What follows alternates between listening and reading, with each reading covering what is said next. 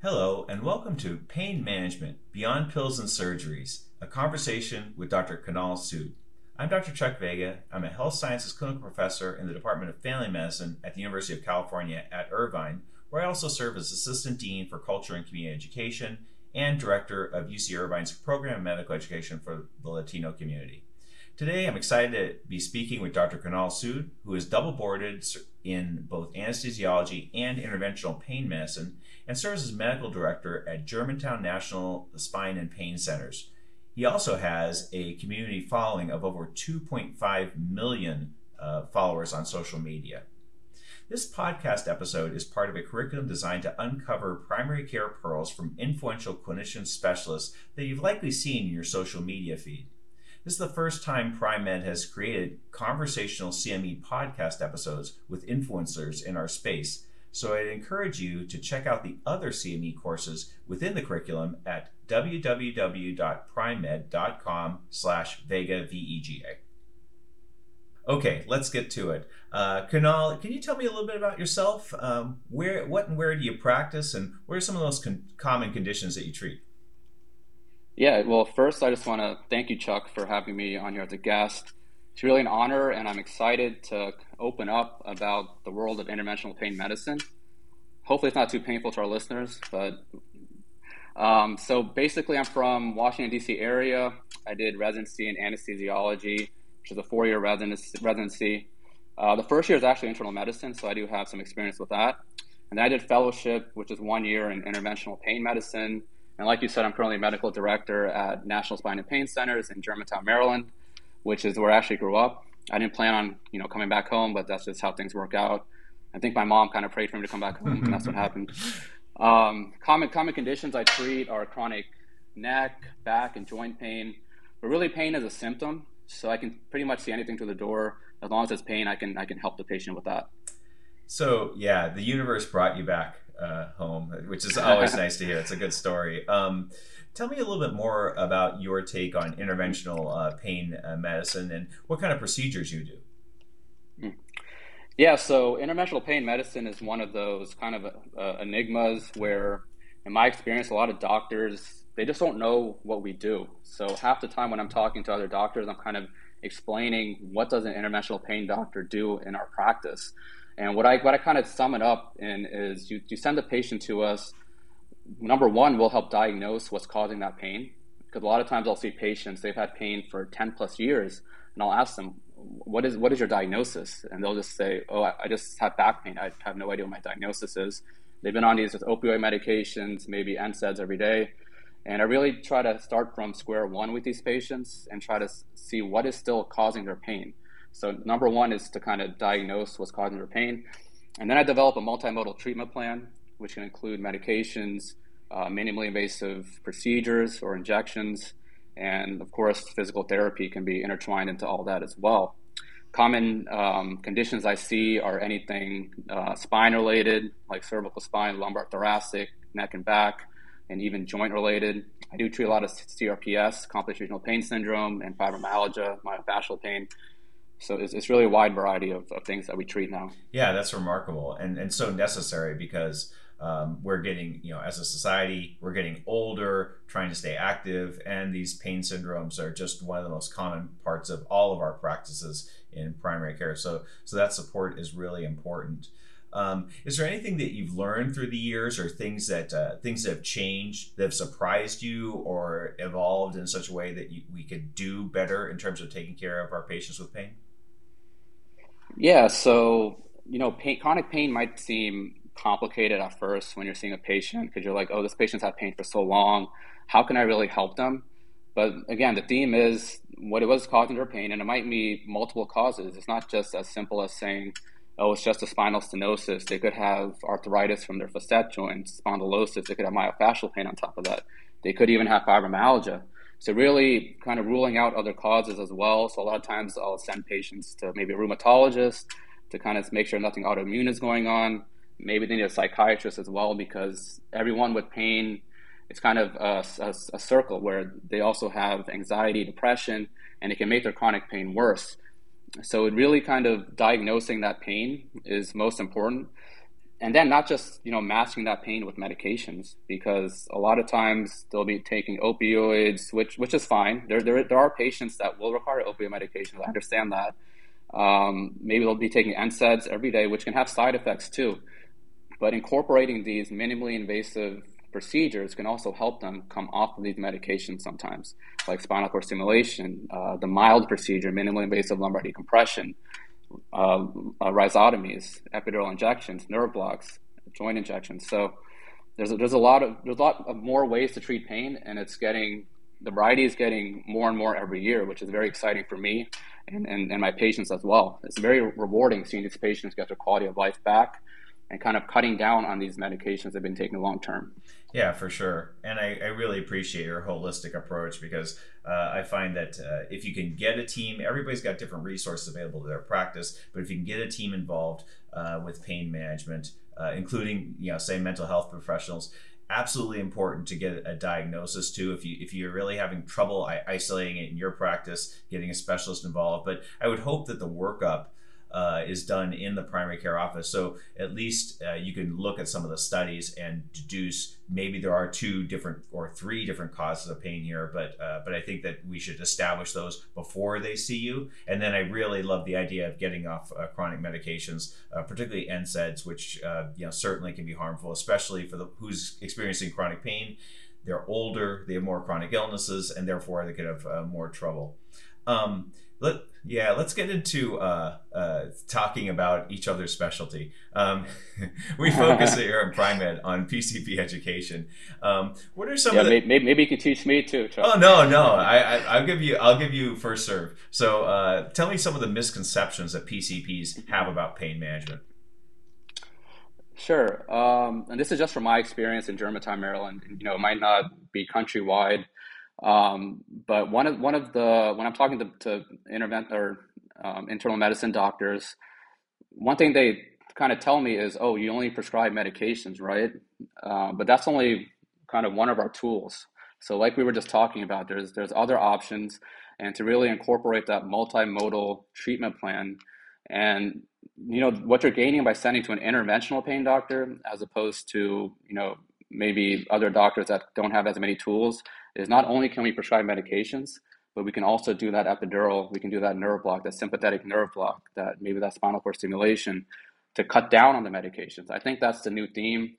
And, you know, especially with like the CDC guidelines and all of that, they're really bringing to light that we should not just be throwing medications at patients and calling it a day. Um, so no, that is not what an interventional pain doctor does. We don't just prescribe medications. Um, and number two is a lot of times I'll talk to uh, primary care and they'll tell me, oh, I, I send the patient to a surgeon first, like an orthopedic surgeon or neurosurgeon first. But then you think about it, most of the patients don't require surgery, right? So in my experience, and just in the past month, on average, or looking back at the past year on average, I would say every month I might refer two patients, if that, to surgeons. And the reason is most patients will get better with conservative management. So why would we send the patient to the last step first when you could send them to an interventional pain doctor first? Maybe they'll get better with that conservative management, most likely. If not, we can also we can always refer them to that surgeon. So it's kind of annoying for the patient when I see them in my office. They're like, oh, I've had this patient for six months and I saw a couple surgeons, but they're not really helping me because all they're offering is surgery and medications. But there's an in between that can get them pain relief even quicker. So when I do an epidural injection, for example, it might take them five days to get better, but that's five days compared to six months that they've been that they've been sitting around. And then once they have that pain relief, they can do that physical therapy much better. They can get their quality of life back. So even just kind of supplementing with the physical therapy will give them the best chance of recovering from that disc herniation, for example. So so I kind of look at my job as kind of helping patients avoid surgery. And then third um, is, do we always prescribe pain opioid medications? And the answer is no, we don't always prescribe opioid medications. So I would say a majority of my patients that I see, I am actually not putting on opioid medications now. So I'm first starting with non-opioid medications like NSAIDs, uh, maybe a neuropathic medication like gabapentin Lyrica, maybe a muscle relaxant like Flexeril, and then I'm doing that minimally invasive procedure, uh, which is very low risk. And, you know, is there a place for opiate medications? Yes. Maybe it's in that elderly patient that's failed medications, physical therapy, can't get surgery. She's tried injections, not helping. Then yes, that Norco 5 or that Percocet 5, Tramadol, once or twice a day, if it gives them their quality of life back, you know, we've exhausted all our options. So yes, I do prescribe opiate medications, but that's not all I do. That's gr- sorry if I went on a tangent. No, no, get on that soapbox, preach, brother, preach. Uh, I think that that's uh, that's outstanding, and it's but it's just funny to me because I just think of it uh, very differently. As you said, it's it's very much like provider specific in terms of you know how we perceive other specialties and and how we might process our patients uh, through those specialties. Uh, but yeah, I use pain management particularly for those invasive procedures. I certainly can't do those in, in my practice. I don't, I don't have the training or background. I can prescribe medications, including opioids, pretty well, but it's for those patients when I'm thinking, okay, let's limit those medications, which could be potentially harmful. Uh, and patients don't want to take them. There's side effects. It's, it's you know, they, they get in kind of the sick role, which, um, you know, nobody, nobody really likes. Um, and if you could take care of it with an intervention, um, and that intervention lasts you know potentially months at a time you know you've really made a difference. And yeah i certainly think and it's just interesting to think about the pain ladder where you start with some of the more benign treatments and, and lifestyle and mindfulness and and and those things which are, are good across a whole different range of conditions. Um, so yeah sending to a surgeon is that is that last stop. But you're uh, you know you're providing a great service as that that middle ground which really helps a lot of people. And and you're absolutely right. I think most people can can uh, then you've got uh, a team taking care of you including a pain specialist including your pcp maybe uh, one other specialist or a mental health specialist and i think that's a very powerful combination for improving as you say quality of life and um, and reducing disability so that you know, with that in mind, when do you think uh, the PCP should be sending patients to you as a pain specialist? What when do you want to see them early, later? What do you think? Yeah, well, Chuck, I mean, first I just want to ask you: Are you sure you haven't done fellowship in interventional pain medicine? Because it sounds like you already have. I would. I, hey, I did our minor surgery unit. I ran it for for uh, ten years, and it was it was my my my chance to do procedures. So it was very enjoyable uh, and a nice. If and for those PCPs who haven't done it or kind of left procedures behind, procedures are always nice. They kind of balance out your schedule, uh, so you you know so you get yeah, a little bit yeah. of hands on stuff. So that's what I'd say. Right. Yeah. No, I'm I'm impressed. And to answer your question, uh, when should we send that patient to an interventional pain doctor? Um, well, really, any patient that we see with pain, we can see even from the start. Um, but I would say, you know, if the patient has failed, like, you know, conservative management, like medications, NSAIDs, you've tried the gabapentin Lyrica, you've tried the physical therapy, and they're still having a lot of pain, and they're not just getting through that physical therapy, then you can send them to us, and A, we can help with that diagnosis, and then B, we can offer that that procedure or that injection that they haven't tried yet to try to limit those medications, limit those side effects from those medications, help them get through that physical therapy. Because what you really don't want is you don't want the patient acute pain to turn to chronic pain. And what they define as chronic pain is, is usually pain over, over three months. That's what the CDC uh, defines chronic pain as. And then, then you're going to be, you know, it's going to be a much bigger challenge to get that chronic pain to go away because the body kind of gets used to that. They get used to those medications they might get depression, anxiety after that. So you kind of want to, I, I, would say the earlier you send to us, actually, the better if the pain is uncontrolled. Now, if their pain is like a three or four and they get better with NSAIDs, Tylenol, and stuff like that, then you might not need to send them to us. But if it's been a couple weeks and they're still struggling and it's affecting their quality of life, then you can you can send them to us at that point but really, really any point any point in their journey you can send them to us. Right. And i think it's i, I really like obviously conservative therapy is, is what i have. And so i'm going to stick with that conservative therapy. If we think about you know recovery from acute back pain if you just work with patients over a couple months and do exercises and analgesics they're going to get even, heck even if you don't do anything um, majority will get better in a couple months. So, uh, so we definitely want to stick to patients, and I would really uh, strongly recommend to the audience it's I, I, document very closely what's been tried that because I don't want you going back and trying stuff that uh, that didn't work or even potentially could be dangerous. If patient had maybe had a you know upper GI bleed with NSAIDs or something like that, or had a you know really negative effect uh, with a neuromodulating agent. So um, so yeah, I, th- I would I think it's incumbent upon us as PCPs to to try to exhaust all those conservative options. Usually, that process does take months. Um, and then do the right workup, get the diagnosis, as you say, and uh, and then make sure we communicate that. And I think it's imperative for the specialist to read that uh, because I have had patients who came back on the exact therapy that didn't work six months ago, and I'm like, okay, how did that? How who who thought it would work now as the as the pains even got worse and progressed over time, right? So.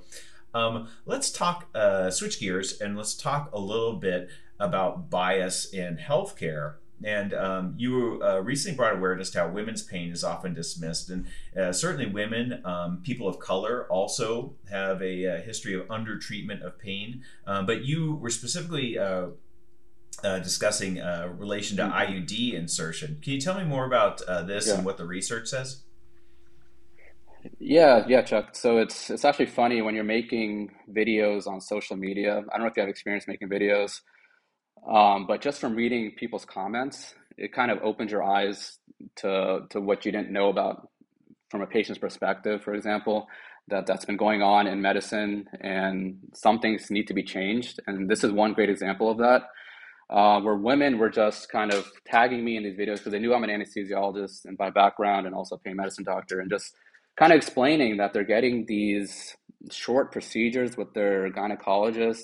And it's not all gynecologists. I know, you know, some some will give the, the proper anesthesia and pain control during procedures, but there were some that were commenting that, you know, for IUD insertion specifically, they were not getting local anesthesia. They were not even being warned about how painful these procedures can potentially be. And I it just brought that to light and then I started digging into it and it wasn't just a couple of women it was thousands upon thousands upon thousands of women commenting this and and nobody taking it seriously which was like okay let's take a step back as doctors sometimes we have to kind of figure out are we doing you know giving our patients the best treatment by making them comfortable during procedures. And that is part of our job as doctors to also, it's not just to do a procedure because anybody can do a procedure and learn how to do a procedure, but it's an art to do a procedure while making the patient as comfortable as possible as well. And I think that's where, you know, anesthesiologists that have become pain doctors can kind of help and help the medical community. Um, and especially with IUD insertions, you know, you can give topical anesthesia, you can give local anesthesia, you can give Valium, oral Valium by mouth, you can give pain medications by mouth give IV sedation. So there's a whole spectrum. So where I think the change needs to happen is having a conversation prior to the procedure, because each patient is going to be different. And ask the patient, run run the procedure through the patient, and say, is this something you think might be very painful for you? Are you anxious with needles? Does me doing this procedure this way will that make you very anxious? And then coming up with a plan. And it's not going to be a cookie cutter plan for every patient. Each patient will require a different kind of anesthesia. So half my day is doing procedures, and this is exactly what I talk about in my office before I even take them to the procedure room. Saying this is the epidural injection. This is how I'm going to do it. Will this make you anxious? Do you think this will be too painful for you? And then we come up. Yes, you need local anesthesia. Everybody gets local anesthesia. Actually, I don't. I don't do any procedures without local anesthesia. Do you need Valium? Do you need IV sedation? So I have done epidurals with IV sedation because some patients are just so anxious with needles that they require IV sedation to do the procedure. And that's going to be the same with gynecological procedures as well. You know, it's not it's not just going to be for the procedure I do, but procedures as a whole, men, women, any procedure you get, you some patients might require more anesthesia. And speaking about the research, there was actually a research paper which looked at IUD insertions and looked at patients that got local anesthesia versus those that did not and I guess not surprisingly, the patients that got local anesthesia felt less pain during the procedure. I'm not sure why we need a research paper to tell us that because that's how local anesthesia works. Um, but I'm glad we have that data because it just makes sense. It's numbing the area. Now, some some people might argue, oh, the local anesthetic might hurt more than the procedure itself. Possible, but there are ways to decrease, you know, the local anesthetic injection as well. You can mix local anesthesia with bicarb to make make the sting sting less. You can add topical anesthesia and then do the local anesthesia injection. Um, so there are ways to decrease even the pain from that local anesthesia as well. Well, I, I really appreciate that approach, and I'll just share a, a personal anecdote.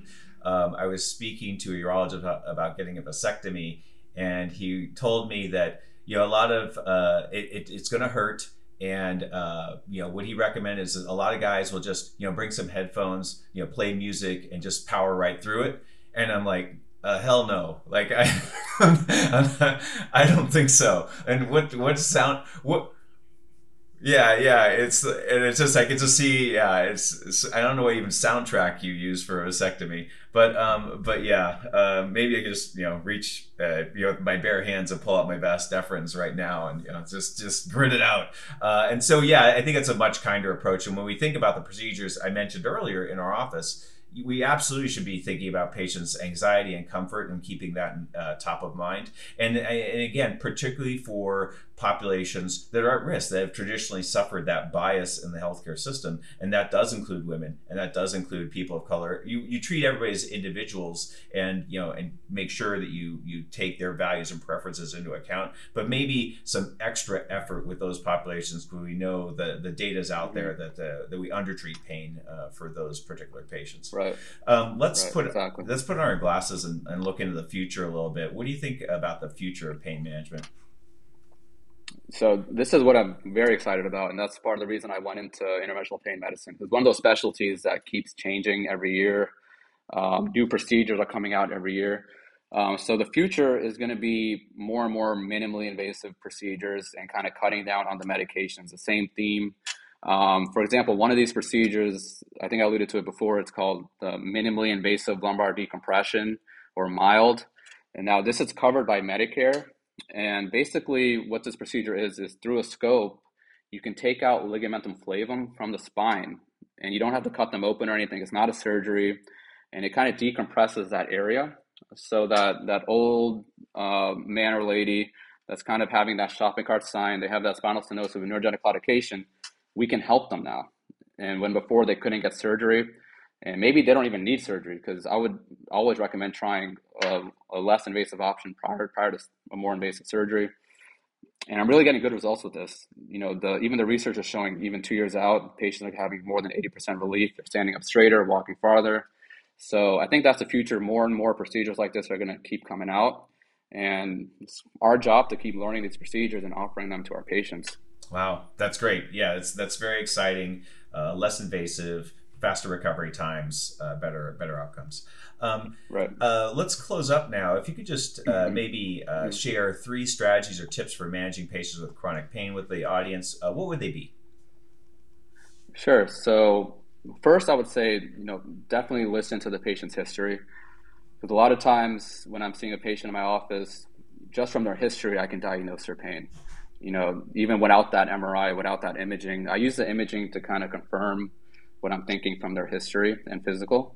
So, you know, we don't have to just say, let me just order the imaging and then we'll see what it says. You can you can try to make a diagnosis and confirm it with imaging. A lot of times what's going to happen is you'll get that MRI back and it's going to show spondylosis, it's to show spinal stenosis at multiple levels. But it's our job to kind of line it up with that imaging from their history and physical because you could have changes on MRI that don't necessarily cause pain. So that's where the you know the art comes in from lining it up and saying what on this image is causing pain because not all those all that pathology is going to be causing pain. Only a percentage of it is. So that's number one. Um, number two, of course, sticking with the theme of diagnosing the patient's pain. Make sure we have a good diagnosis, and if, if we need help, refer them out to specialists like a neurologist, rheumatologist, interventional pain doctor. Um, and then number three, always start with the least invasive option first. Because like you were saying chuck like better recovery times less and less invasive um, and it's just better for the patient. Yeah for sure. I really appreciate your patient-centered approach and you taking the time to uh, to speak with me today. Um, it's been great talking with you dr sood. Um, and uh, for our audience, uh, thank you as well for uh, listening to this session. Don't forget to visit uh, www.primemed with a hyphen.com uh, slash Vega to listen to the other CME podcasts in this curriculum featuring influential clinicians specialists, a lot like Dr. Sood. Thank you very much and be well, everybody.